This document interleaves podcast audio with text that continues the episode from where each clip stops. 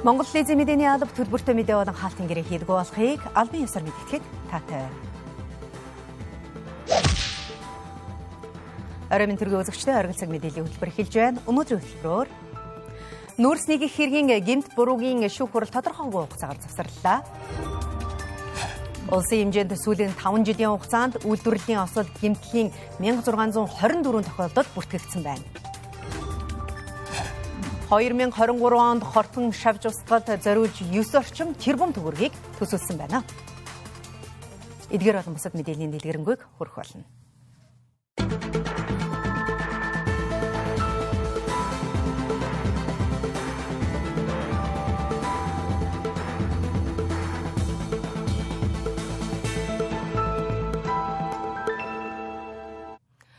Улсын хэмжээнд сүүлийн 5 жилийн хугацаанд үйлдвэрлэлийн осол гэмтлийн 1624 тохиолдолд бүртгэгдсэн байна. Мөн энэ он гарсаар эхний 6 сарын байдлаар 126 үйлдвэрлэлийн осол гарсан байна. Энэхүү статистик мэдээлэлээс харахад үйлдвэрлэл болоод барилгын салбарт хөдөлмөрийн аюулгүй байдал эрүүл ахуйн стандартыг баримталтгүй зарцуулах ёстой төсвөө бүрэн зарцуулдаггүй зэргээс шалтгаалдаг болохыг мэрэгжилтэн хэлж байна. Улсын хэмжээнд 670 орчим барилга баригдаж байгаагаас нийслэлд 215 барилга баригдаж байна. Эдгээр барилгуудын хөдөлмөр аюулгүй байдлын эрүүл ахуйн стандартыг хангаж байгаа эсэхэд холбогдох яамдууд болон нийслэлийн зүгээс урьдчилсан болон төлөвлөгөөт шалгалтыг хийж эхэлжээ. Зарим барилга байгууламж ерөнхий боловсролын сургуулийн ойр орчимд баригдаж байгаа нь иргэд болон сурагчдын аюулгүй байдалд сөргөөр нөлөөлж байгааг иргэд мэдээлж байсан юм а. Бид 39 дугаар сургуулийн хажууд баригдаж буй орон сууцны барилгын хажууд ирсэн байна. Өмнөх мэдээллийн хөтөлбөрөөр энэхүү барилгын хамгаалтын торноос төмөр саньдсан хамгаалтын хашааны дээвэр нуурсан зэрэг аюултай нөхцөл байдал үүссэн талаар мэдээлж байсан. Улмаар ойр орчимд алхаж буй иргэдийн аюулгүй байдал зөрчигдөж байгаа талаар тэд ярьж байсан юм. Тэгвэл өнөөдрийн байдлаар барилгын төмрийг аюулгүй болгосон байна. Харин хашааны хамгаалтны дээврээс цемент болон шавар унах эрсдэлтэй харагдаж байгаа юм а. Тэгвэл барилгын төр хашааны стандартыг хэрхэн хангаж ажиллах заалттай талаар холбогдох мэрэгжилтэнгээс тодрууллаа. Ер нь барилгын хашааны ашиглалтын хугацааг бол стандартаар 10 жил сарвч шал хэсгийг нь бол 5 жил байх ёстой гэж яг зааж өгсөн байдаг. Гэхдээ яг хав мэдээж эвдэрэл гэмтэл гарцсан тохиолдолд бол тухайн момент тухайн үед нь засал сайжруулж шинжлэх ёстой байх. Шинжлэх ёстой. Аа дээрэс нь ер нь барилгын хашаан дээр бол анхааруулах тэмдгүүдийг тавьж байршуулах хэрэгтэй. Барилгын ажил явагдаж байна. Гадны хүн орохыг хориглоно гэсэн анхааруулах тэмдгүүдийг бол байршуулах хэрэгтэй. Барилга орж буй тухайн аж ахуйныг үйл ажиллагааны зардлынхаа 1.5%-аас доош хөтөсвийг хөдөлмөр аюулгүй байдлын эрүүл ахуйг хангахад зарцуулна гэсэн заалттай байдаг. Харин дийлэнх байгууллагууд энэхүү заалтыг биелүүлдэггүй гэдгийг мэрэгчлэнүүд хэлж байсан юм. Тэгвэл 39-р сургуулийн дэргэд баригдаж байгаа орон сууцны барилгын ажлын үйл явцад хөдөлмөр аюулгүй байдлын ажиллагаа алдагдсан эсэх үүнд хяналт тавьсан эсхийг холбогдох мэрэгчлэнээс тодруулсан юм а. Энэхүү байрлагт хөдөлмөр аюулгүй байдлын хяналт шалгалтыг өнгөрөгч 6 болон 7 дугаар сард 2 удаа хийсэн юм байна. Аа ерөнхийдөө угаасаа бид нар чинь нөгөө байнгын байдлахын байдлахын үйл ажиллагаанд хяналт тавиад урьдчилан зэрэглэх үйл ажиллагаа явуулдаг байхгүй юу. Тэгээд урьдчилан зэрэглэхийнхаа өдөржингийнхаа хүрээнд энэ байгууллагаар угаасаа 6 сард орсон байна. 7 сард мэдээлэл өгөө явуулсан байна. За. Тэгээд ерөнхийдөө угаасаа албан шаардлагынхаа заалтан дээр хүртэл энэ үйлдвэрлэлийн аюултай хүчин бүхий орчинд хашаалт хамгаалалт анхаарал санаанд байрлуулах гэсэн юу мэдээлэл зөвлөмж өгөөд албан шаардлага өгөө явсан байна. Аха, хоёр удаа гэсэн үг байна тий? Тий аа.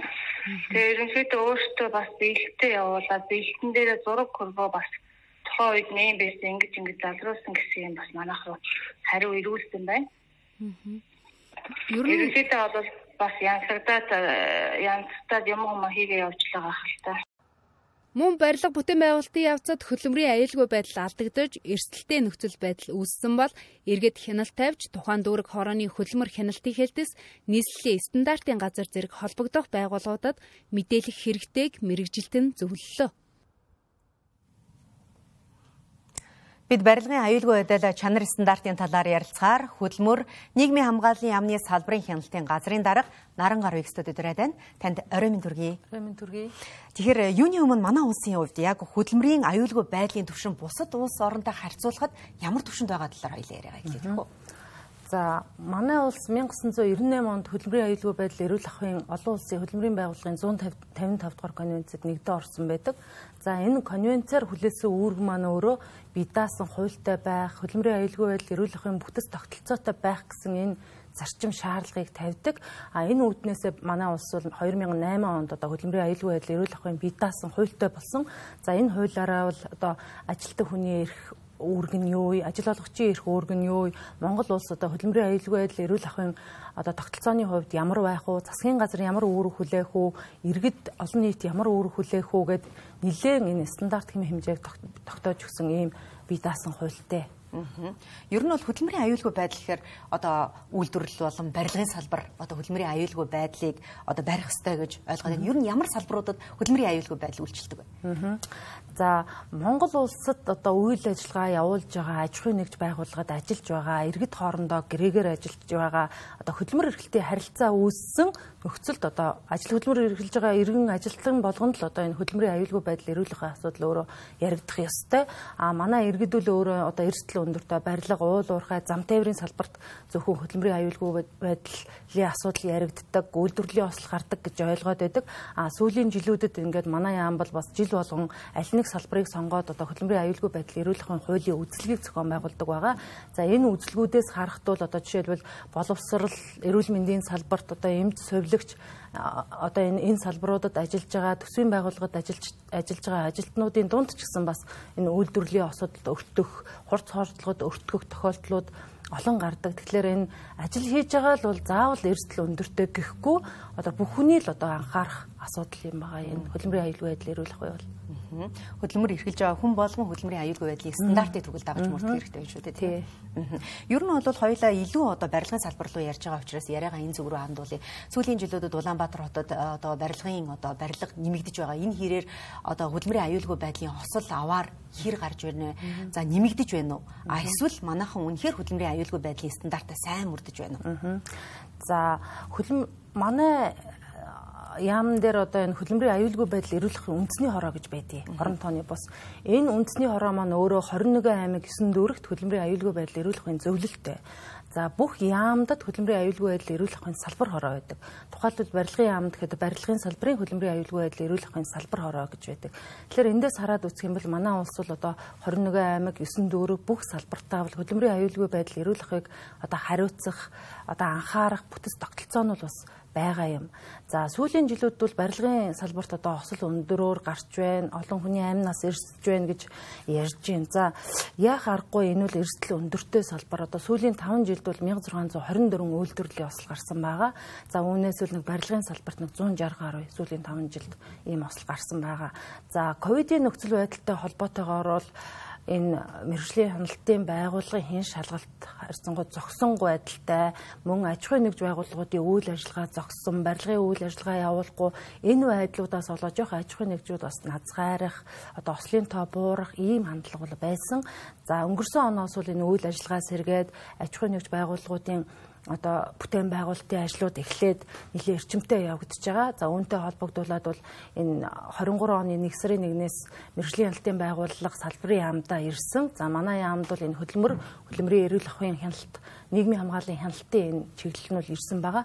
Үүнтэй холбоотой бид бүхэн бол одоо барилгын салбарт хийх одоо хян шалгалтаа одоо барилга хот байгуулалтын яамны салбарын хяналтын газартай хамтарчуд нэлээд эрчимтэй төлөвлөгөөт болон урьдчилан сэргийлэх хян шалгалтуудыг хийж байгаа. 嗯哼，嗯哼，对。Аа ер нь бол стандартыг мөрдөггүйгээс осол аваар их одоо мэдээж тохиолдож байгаа өөр ямар шалтгаан байгаа вэ?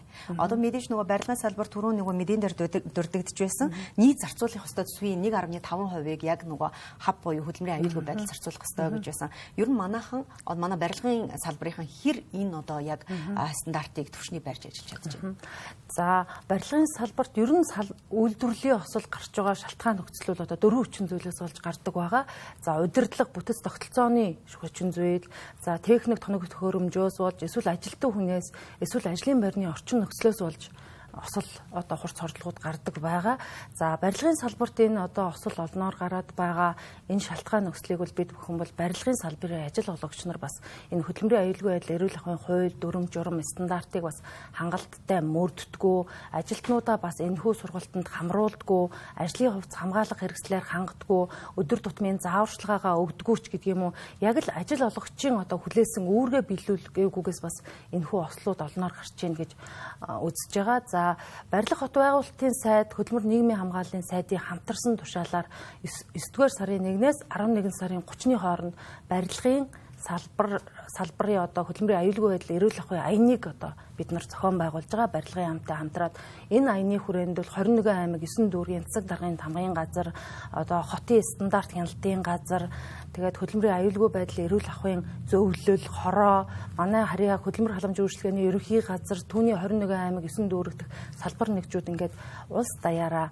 одоо энэ хүү аяныг бол зохион байгуулж байгаа. За манай салбарын одоо хэрэгжүүлж байгаа бодлого үйл ажиллагаа бол бүгдээрээ дандаа нийгмийн түншлэлүүдтэйгээ хамтарч одоо хэрэгжүүлдэг. Одоо тухайлбал Монголын ажил олгогч эзэдийн нэгдсэн холбоо, Монголын үйлдвэрчний хөвлөлийн холбоо гэдэг ажил олгогч болон ажилтны төлөөллийн байгууллагуудтайгаа ингэж хамтарч хэрэгжүүлдэг байгаа. Тэгэхээр энэ хүү хоёр түншлэлийн байгууллага маань ч гэсэн хамтраад энэ хүү аяныг 11 сарын 9 сарын 1-ээс 11 сарын 30-ны хооронд зохион байгуулад бид нар төлөвлөгөөгөө гаргаад хэрэгжилтийг хангаад ажиллаж байгаа.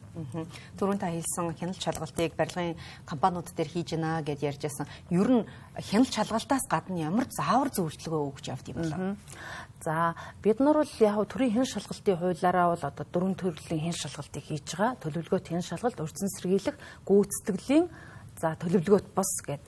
А бид нар бол одоо урьдчилан сэргийлэх хэн шалгалтыг явцдвал аль болох барилгын одоо аж ахуйн нэгж байгууллагуудад зөвлөн туслах те одоо иймэрхүү танай байгууллага дээр ийм эрсдэл байна энийг арилгаа зөвлөгөө өгөх мэдэгдэл өгөх энэхүү тал руу бас илүүтэй давмгай манай байцаагч нар бол ажиллаж байгаа. Төрөн гарч байгаа мэдээлэлээс харахад сургуулийн орчимд тэр тусмаа зам дагуу одоо барилга байшин баригдаж одоо хүмүүсийн явж байгаа аюулгүй байдалд бол нөлөөсөн иймэрхүү одоо асуудлууд ер нь Улаанбаатар хотод нийслэл хотод хэр тохиолдож байна. Энэ дээр ямар хөө байдлаар ажиллаж байна. За нийслэлийн эрдийн төлөөлөгчдийн хурлын 2022 оны 84-р тогтоолоор одоо барилга замын ажил гүйцэтгэхэд одоо иргэдийн аюулгүй байдлыг хангах 3 дахь читгэдийн аюулгүй байдлыг хангах гэж энэ хотын стандарт батлагдсан байгаа. За энэхүү стандартын хэрэгжилтийг хангах үүднээс нийслэлийн засаг даргын захирамжаар одоо энэ нийслэлийн хэмжээнд хэн шалгалтууд хийгдэж байгаа.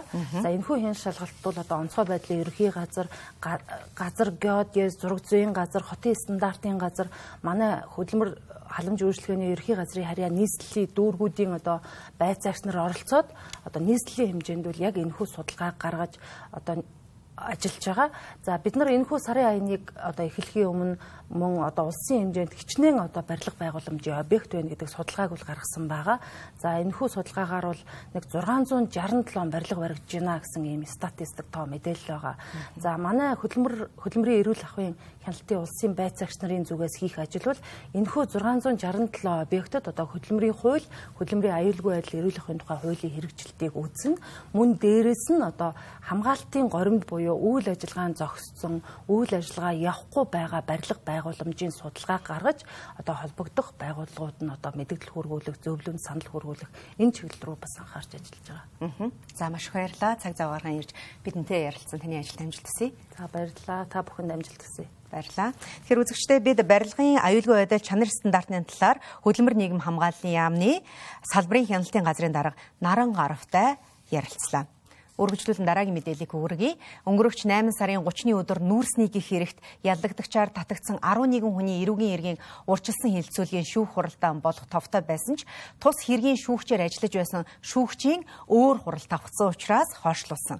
Ингэснээр урчилсан хилцүүлгийн шүүх хуралдааныг 9-р сарын 12-ны өдрийн 9 цаг хүртэлх хугацаагаар хойшлуулсан боловч өнөөдөр дахин шүүх хуралдаан тодорхойгүй хугацаагаар завсарлаа. Нүүрснийг их тодтголтой эрүүгийн хэргийн урьдчилсан хилэлцүүлгийн шүүх хуралдаанд яллагдагчаар татагдсан Эрдэнэс хамтлагаа офсет компани гүйцэтгэх захирал асан ганхуйг өөрийнх нь эрх зүйн байдлыг дордуулж авилгатай тэмцэх газарт шалгагдаж байгаа гэх үндслэлээр ерөнхий шүүгч халиунаас татгалзах хүсэлт гаргасан. Гэвч тус хүсэлтийг үндслэлгүй гэж үзсэн байна. За, эерэг эргийн шийдвэрлэх тухай хууль зааснаар одоо ерөнхий шүүгчээс татгалцсан хэрэг хэн шийдвэрлэж байгаа шүүгчээс татгалцсан тийм учраас энэ шийдвэрийг бол аа тухайн шүүхийн нийт шүүгчдийн зөвлөгөөнөөр хилцэж шийдвэрлэнэ. За, өнөөдөр ажлын өдөр ажлын цаг учраас нийт шүүгчдийн зөвлөгөөнөөр хилцээд за яг цагт бол 13:30 хүртэл хугацаагаар бол шүүх хуралдааныг хойшлуулж шийдвэрлэж байна. Үргэлжлүүлэн яллагтчаар татагдсан Эрдэнэс тамирлагын хувьцат компанийн гүйцэтгэх захирал асан ганхуйг нь Чингэлтэй дүүргийн нийт шүүгч нараас татгалзах хүсэлт гаргасан учраас хүсэлтийг шүүгчдийн зөвлөгөөнөөр шийдвэрлэхээр боллоо. Ингэснээр нүрсний их тодтголтой эрүүгийн хэргийн урьдчилсан хилэлцүүлэг тодорхойгүй хугацаагаар хойшилж байна. Чингэлтэй дүүргийн эрүүгийн хэргийн анхан шатны нийт шүүгчдээс татгалзаж байна. Тэгээд энэ тамгагүй төр гэж байдаг бол тамгатаа төртөө үлдэхийн тулд явж байгаа жүжигний шин би байна. Тийм учраас адилхан хоёр талаасаа жүжиг найруулъя. Тэгээд хэн нь ил явах уу, хэн нь ил явахгүй гэдэг ярилцъя. Дээрээс нь би нэг ч хэлсээр хүлээхгүй. Намайг хэлбэршүүлнэ энэ гэж ярьсан. Үгүй тийм байхгүй. Би энэ компаниас, энэ улсаас би уурхаштаасаа нэг ч төгрөг хулгайлахгүй. За таны гаргасан хүсэлтийг гэхдээ би шийд татгалзах одоо ирэх байхгүй учраас би нийт шүүгчийн зөвлөгөөнөөр одоо дахин одоо хууль зааснаар энэ татгалзлыг шийдвэрлэнэ За надаас болон нийт шүүгчдээс татгалцсан учраас ямар нэгэн надаас шийдвэр гарахгүй одоо. За энэ хүсэлтийг шийдвэрлэнэ. Миний хувьд бол авилтаа тэмцэх газарт бол шалгаж байгаа зүйл байхгүй. Надад мэдэгдсэн албан ёсоор одоо шалгаж байгаа гэдгийг бол асуудал байхгүй гэдгийг би өөрөө тайлбарсан. Хуулийн байгууллагууд ямар одоо үйл ажиллагаа явуулж байгаа юм? Ямар шатандаа энэ хэрэг байгаа гэдгийг одоо аль болохоор хурдан хугацаанд л одоо э, тодруулж мөн одоо холбогдох арга хэмжээ авагтаасаа гэж миний төсөж штеп. Тэгвэл одоо хитрхийх одоо олон сар одоо нүүрсний хэрэгт холбоотой мэтэр одоо гүтгүүллээ. Би ч одоо ажлаа сайдынхаа албан тушаал, гишүүнийхээ албан тушаалыг өгч байгаа бол одоо шалгуулад нэг талд асуудлыг гарна гэдэг ихтгэлтэй л одоо явж штеп. Надад холбоотой одоо нүүрстэй холбоотой ямар ч асуудал байхгүй. Нүрсний хэрэгт яллагдагчаар татагдсан улсын хурлын гишүүн асан аюур сайхан нь шүүх хуралдааныг нээлттэй явуулах саналыг гаргаад байгаагаа илэрхийлж байна. Мөн тус шүүх хурал нь офтек гэрээ, нүрсний ачаа тээвэр гэх мэт нүрстэй холбоотой олон асуудал яригдж байсан. Түүнээс аль ч хэрэг нь энэ шүүх хуралдаанд байхгүй байгааг онцолж байсан юм. Өргөжлүүлэн зарим үйл явдлын товч мэдээллийг одоо хүргэе. Нийтийн тээврийн үйлчилгээнд өнөөдрөөс эхлэн шин чиглэл нэмэгдсэн байна. Тухайлбал хаан үйлдвэргийн замын хөдөлгөөний ачаалал нийтийн тээврээр үйлчлүүлэх иргэдийн эрэлт судалгаанд үндэслэн Ч77 нисэх ярмаг 120 мянга чиглэлийг үйлчилгээнд явуулж эхэлжээ. Тус чиглэлд 10 автобус иргэдэд үйлчилгээ үзүүлэх юм байна. Мөн Ч56 архивын ерөнхий газар буян тухай 2 дугаар хороолол 120 мянга чиглэлийн үйлчилгээний хүртээмжийг нэмэгдүүлэхээр 5 автобусыг нэмж үйлчилгээнд гаргасныг нийслэлийн нийтийн тээврийн газраас мэдээллээ. Автозамын төвжирлийг бууруулах ажлын хүрээнд замын хөдөлгөөний удирдлага зохион байгуулалт төлөвлөлтөд зарим нэг өөрчлөлтийг хийж байгаа юм байна. Тодорхойлбол өнгөрсөн жил нийслэлийн 161 байршилд RFID ушигт хөрөмжүүдийн дэд бүтцийг бүрэн суурилсан. Энэ жил нийслэлийн бүх тээврийн хэрэгслийн гэрчлэгийг захин болгох бөгөөд 2024 оноос орон нутаг импортоор орж ирж буй тээврийн хэрэгслийн гэрчлэгийг захин болгоно. Эхний ээлжинд 442 мянган захим гэрчлэгээ болон түүнд шаардлагатай тоног төхөөрөмж программын сорилуултыг хийх юм байна. Тэгвэл энэ сард багтаан зорилт бүлгийн тээврийн хэрэгсэл эзэмшигчдэд захим гэрчлэгээ олгох бол эх сараас нийт иргэдэд захим гэрчлэгээ олгоно гэдгийг нийслэл Улаанбаатар хотын автозамын төвжирлийг буруулах үндэсний хорооноос мэдээллээ. Улсын хэмжээнд өнгөрсөн 7 хоногт нийслэлийн 7 дүүрэг 17 аймгийн 29 суманд 54 удаагийн аюулт үзэгдэл ослын дуудлага бүртгэгдсэн байна. Тодорхойлбол хүний үйл ажиллагаатай холбоотой оцол 7, галт төмрийн тохиолдол 45, биологийн гаралтай аюулт үзэгдэл 2 бүртгэгдсэн байна. 9-р сарын 20-оос 11-р сарын 10-ны хүртэлх хугацааг төмрийн аюултай үе гэж нэрлэдэг байна. Тиймээс энэ үед иргэд олон нийт тамхи шүдэнцний галыг ил хаяхгүй байх, дуусан гал усаагурыг хээр хөдөө ил затгай хаяхгүй байх. Ой хээрт явахдаа оч баригчгүй машин техникээр зорчихгүй байх болон гэр сууц хашаа хорооны гадуур төмрөөс хамгаалах зурвас татах шаардлагатай багц хэрэгслийг бэлдэж өөрийгөө болон бусдын амнаас эрүүл мэнд эд хөрөнгийг ой хэрийн төмөр төртгөөс хамгаалах урьдчилан сэргийлэхийг холбогдох байгууллагаас анхааруулж байна. Автозамын хөдөлгөөний ачааллыг бууруулах зорилгоор төр хугацаанд тээврийн хэрэгслүүдийг улсын дугаарынхан сүүлийн орноор хязгаарлан хөдөлгөөнд оролцож байсан. Тэгвэл тийш сонгоо хязгаарлалт 9 дугаар сарын 14-ний дуустал үргэлжлэн төр зохицуулт дууснаар 9 дугаар сарын 15-наас эхлэн тээврийн хэрэгслийн улсын дугаарын хязгаарлалт хэвээр үргэлжилнэ. Мэдээллийн хөтөлбөртэй хамт байгаа танд баярлалаа. Сонгон хайрхан дүүргийн 25 дугаар хорооны оршин суугч заяад хашаанда 2000 гаруй мод бот тарьж алим үхрийнүүд чацарган зэрэг 20 гаруй төрлийн жимс тариалан ногоон орчныг бий болгосон байна. 20 орчим жил өөрийн гараар тариалсан эрүүл хүнсээр үр хөвгтөө өсгөж байгаадаа баяртай байгаа тухайга бидэнд ярьлаа. Тэрбээр уламжлалтын эмч мэрэгжилтэй эрүүл байх үндэс нь хөдөлгөөнтэй байх, эрүүл ногоо ургамал хэрэглэхээс эхлэлтэй хэмээн үздэг учраас эмийн ургамал, мод, жимс тариалах болжээ. Ингэснээр хашаандаа ногоо орчин бүрдүүлж ая тухта амьдрах болсон байна. 6 онд яавлаг нэг 3 ширхэг цэцэргэн нэг 5 ширхэг өхрийнүүд нэг 5 ширхэг эхлээ бүгдийг ингээд тарьж үтсэн. Тэнд нэг 100 гад мод өгдөө. Тэгэл гашаа байшаа авал тэгэл газар аваад гашаа барайл, байшин барайл, тэгэл модоо тариал. Тэгэл нэг настаа тарьсан. Маш их арилгаа орсон. Тэгээд тэр нөгөө мод маань 2 3 ширхэг 4 5 ширхэг аюу гой ургаад ингээд хүнийг улам хайрлаа хайр хүрэгчдэг юм байлээ. Тэгэл одоо ерөөсөө явандаа ерөөсөө ач зээнээрээ ерөөсөө аж ахуй эрхлүүлээ. Ургамал гэж юм байх хэвээр эрүүл бай гэдэг утгаараа би ерөөсөө хойбидж байна. Энэ олон слив, яавлаг, жин өхрийнүүд бүхэл жимсэг тарьсан да. Энс менс нохонгоч өрөл тарьсан байгаа. Түүний өрхийн аж ахуйд ховор төрлийн жимс жимсгэн цөөнгөө би. Алим слив өхрийнүүд зэрэг жимсийг уруулахад ууггүй арчилснаар жимс авах боломжтой юм байна. Тэрвэр жимс ургуулах туршлага хоримтлуулахаар явсан хөгжилтэй түүхээсээ бидэнд хуваалцлаа. Чин тэгэл ховдод очиод төмөр атар гэдгийг пэсэр хараал. Тэгээ яавдаг очиж очиж үзээд атуусан суугаа яваад. Тэгээ танаа тооныгээд тэгээ би ингээд хотоос ирсэн нөгөө ясуу хүүхэн байна гэд. Тэгээ тэрийг энийг газар дээр нь очиж жимснийхэн үед очиод тэр өгнөнд очиод би яавдгийн төлөлцөж өгөөд тэгээ тэгингээр ярина хоёлаа. Слив нийтэн. Нэгдэд идэж цатахгүй нэ шар слив улаа слив хоёртай. Тэгэл тэр өвгнөр ингээ юм туршлага яриулангаар би ажлыг хийж өгч байгаа шүү дээ. Ингээд биелэмс амар их шумуултай. Тэгэл тэр өвгөн намайг тэгдэгсэн. Би чамд ингээл юм зааж өгөөл энэ. Би танд ажил хийж өгөөд байна гэж байгаа л би тэдний 7 хонс 7 хоногтой яавлаг сливийг яаж тарьдгийг, яаж суулгадгийг гэдгийг судлаа. Тэгээ ерөөсөө ингээл тэднийг ингээ модноосоо зарагдчихдаг юм байлээ. Хашаанда зөвхөн ногоо орчныг бий болгохоос гадна хүүхдийн тоглоомын талбай, сүүдрэж, саравч, явган хүний зам зэргийг бүтээн байгуулжээ. Тэрвэр хэлэхдээ хий бүтээ гэсэн чин сэтгэлтэй хүнд боломж үргэлж нээлттэй байдаг гэдгийг онцоллоо.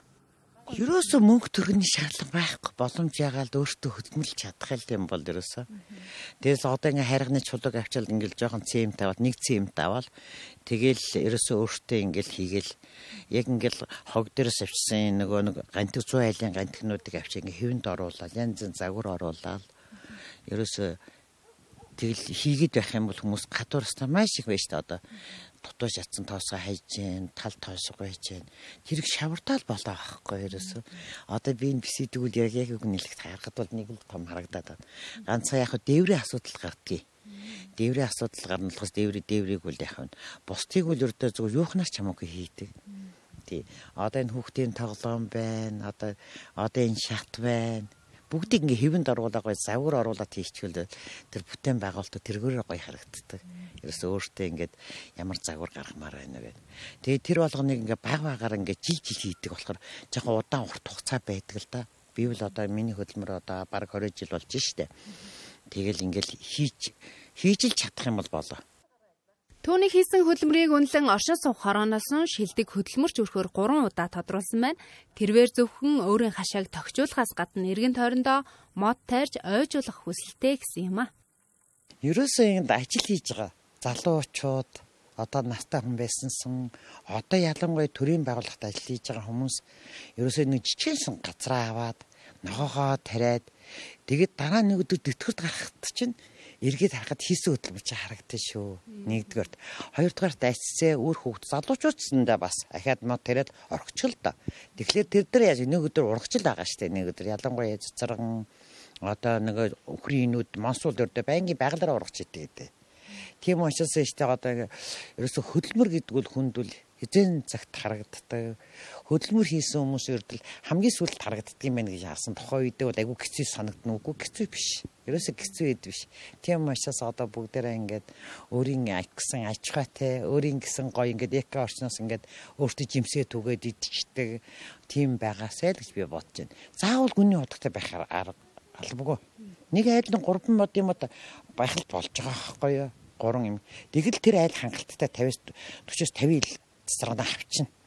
Үхрийн нүдийг нэг 3 мод байхад тэр айлыг ханган тэр өвөл хангана.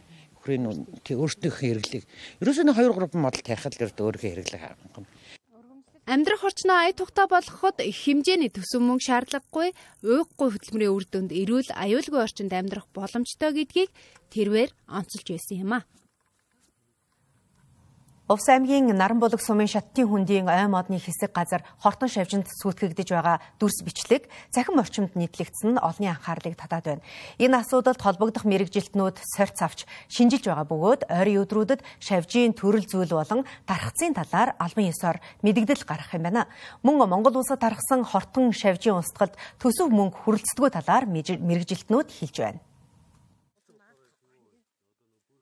Увс аймгийн Наранбулаг сум нь энэ жил 1000 гаруй га талбайд 7.5 сая төгрөгийн санхүүжилтээр хортон шавж устгалыг хийжээ. Гэвч шаардлагатай тоног төхөөрөмж, шавж устгалын хор зэрэг тус төсөв нь хүрэлцээгүй шалтгаалж зарим хэсэгт хор цацаагүй үлдсэн гэдгийг сумын засаг даргын зүгээс хэллээ. Ой модонд одоо их хэмжээгээр одоо хор цацахт нөгөө техник тоног төхөөрөмж хорны одоо асуудал их шаардлагатайгаа тэгээ бид зөвхөн бол тэр энэ одоо шаардлагатай хоо байна гэдэг мэдээллийг бол холбогд хоорондоо аймгийн байгаль орчны аюулгүй газар аймгийн засаг дарга гэж бас одоо байгаль орчны аюулгүй яамны сайд гэж холбогдох хэмжээд нь уламжилж байгаа дээр төсөмөнгөтэй холбоотой асуудлууд бас хөндлөлтэй учраас бас одоо энэ нэгэн талбайгаа бид нар бол хортон шавжны эсрэг мат тас чадаагүй юм л нөхцөл байдал байгаа даа. Төрөний наран булаг сумын хувьд аваад үзэхэд энэ жил бас мянган га талбайд бол тэмцлийн ажил хийсэн. Саяны яриад байгаа яг энэ хэсэг бол тэмцлийн ажил талбай хэсэгт бол ороогүй юм байна. Тэгэхээр нэг шинээр одоо голомт үүсэж явах магадaltaй байхгүй? Тэгэхээр бид нэр газар дээр нь хүмүүсээ ажиллуулж байгаа гэсэн үг. Уур амьсгалын өөрчлөлтөд шалтгаалж дэлхийн нийт ой модонд тархсан хортон шавжийг устгах ажиллагаанд анхаарах болжээ. Монгол улсын хувьд шин талаарх үйл ажиллагаанд жил бүр 3-аас 4 тэрбум төгрөг төсвөлдөг байна.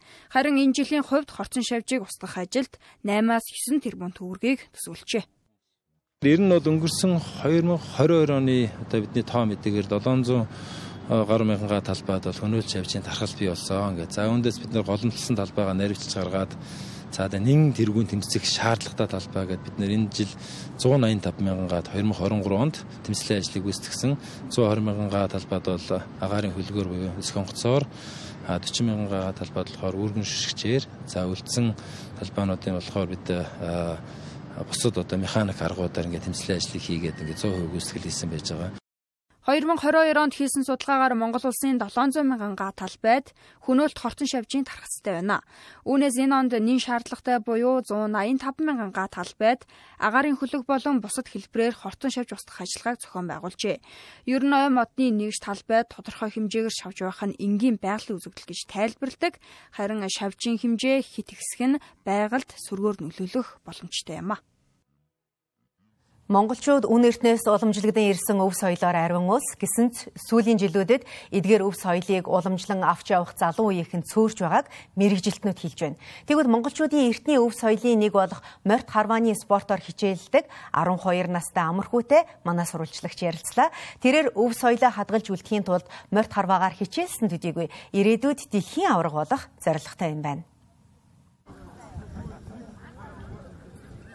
Амгалан баярын амархүү 12 настай. Улаанбаатар хотод амьдардаг энэ хүү монголчуудын эртний өв соёлыг уламжлан авч үлдэхээр морьт харвааны спортоор хичээллээд 3 жил болжээ. Би анх сурж байхдаа ер нь эхлэж юм морин ундаг гэсэн. Дараа нь за одоо болцсон юм чинь. Аа манай нэг хазаа хар хараад үзгээд аа тэгээ харж исэн их муу байсан юм а тэр. Тэгээд сүүл рүүгээ хичээл хичээл явж байгаа тэнцээнд ордог болсон. Тэгээд сүүлийн аа биш өмнөх 2 жил юу ерөөсө бэлтгэлгээд аа медаль авдаггүйсэн. А энэ жилээс эхлээл медаль авдаг болсон юм. Өв соёлоор нь хадгалж явах хэл зорилготой энэ спорт орчилж байгаа. Амархүүгийн гэр бүлээс түүний ах мөн морьт харвааны өв соёлыг тээж тус спортоор хичээлдэг. Тиймдээ ч анх ахаасаа морьт харвааны өв соёлыг суралцаж өдгөөж ах, аав ээж мөн тус спортын бусад ах нарын дэмжлэгтэйгээр хичээлсээр байна. Одоо чинь энэ сум гэх юм бол манай ах нар надад захиалж худалдаж авч өгдөг. Заримдаа би өөрөө худалдаж аавна. Зарим бэлгэнт чирдэг янз бүрийн тохиолдол байгаа. Өөрөө мөнгөө цуглуулж байгаа авдаг. Тийм мөнгөө цуглуулж байгаа давна. Эсвэл шагналын мөнгө гэж байдаг. Шагналын мөнгөөр хөрүүл авна. Хөрөхгүй бол ээж аваацаа мөнгө зээлдэг ч юм тэгж л авдаг. Ном сум ер нь яг сум нь хідэн төгрөгийн үнэтэй байдгийг. Нэг шагналд чамд хамгийн ихтэй хідэн төгрөг ирж ирсэн. Нэг шагналд хамгийн ихт нь 300-аас 400 мянган нөө мөнгө шагнал ирж ирсэн. Тэгээд сум нь хэд гэх вэ? нэг сум гэх юм бол одоо энэ сум бол нэг нь 25 мянга. Зарим нь 15 мянга янз янз. Аа энэ саадаг гэх юм бол энэ одоо саадаг гэдэг сумаа сумаа хийж та хардаг. Энэ бол яг уламжлалт юу юм аа саадаг. Араасаа бол их хурдан цаг алддаггүй хардаг. Энэ бол ном. Солонгос цагуурын ном. Энэ одоо бараг 10 жил болж байгаа. Тийм үү. Чамд өвлөгдөж ирсэн юм уу? Тэг ер нь манай ахнараас дээш доош ихсэр болчихсон. Морьт харваагаар хичээлэх нь олон давуу талтай. Олон нийтийн сүлжээний хэрэглээг багасгаж, тогтмол хөдөлгөөн хийснээр эрүүл мэндэд тустай төдийгүй морь давхиж явахад анзаарах сайтай байж жолоог нь чиглүүлэхээс эхлээд нум сумаа байлгах зэргээр анхаарал төвлөрүүлэх чадварыг хөгжүүлдэг байна. Тиймээс ч амар хөөхүү зөвхөн өөрөө хичээлээ зогсохгүй үеийн найзуудтай өв соёлоо түгэж үлгэрлэхийг хичээдэг байна. Манай найзууд ер нь надаас үлгэр дуурайл авдаг нэг хідэн найз байгаа. Тэгээд би танай клубт орно гэсэн одоо баг нэг нэг нэг юм уу хоёр нь одоо орох гэж байгаа. Найзтай өлөр дөрөл болоод тус дэмжлэг үзүүлээд энэ морь тарваагаараа хичээлүүлэхийг хүсдэг. Мөн морь тарваагаар хичээлэх нь түүнийг зоригтой болгосон гэдгийг хэлж байлаа. Одоо морин дээрээс байн ондог ч юм уу тэгвэл улам зоригтой болдог. Юу ч хийж чадхаар санагддаг? Тэ ер нь юу ч хийж. Орой орой ганцаараа явсан ч айхгүй бол. Морьт харваа нь монголчуудын эртний өв соёл төдийгүй олон улсад спортын төрлөөр хурдцтай хөгжиж байна. Морьт харвааны дэлхийн авраг шалгаруулах тэмцээнд л гэхэд зөвхөн 2023 онд 24 орны 90 гаруй тамирчин оролцож хурд хүч, ирэмгий зориг, цэц мэрэгнээ сэрсэн. Тийм ч учраас амар хүүхүү зөвхөн өв соёлоо тээж ирээдүйд дэлгэрүүлэхээс гадна морьт харвааны дэлхийн авраг болох зорилготойгоор тууштай хичээлнэ гэдгээ хэлж байсан юм а.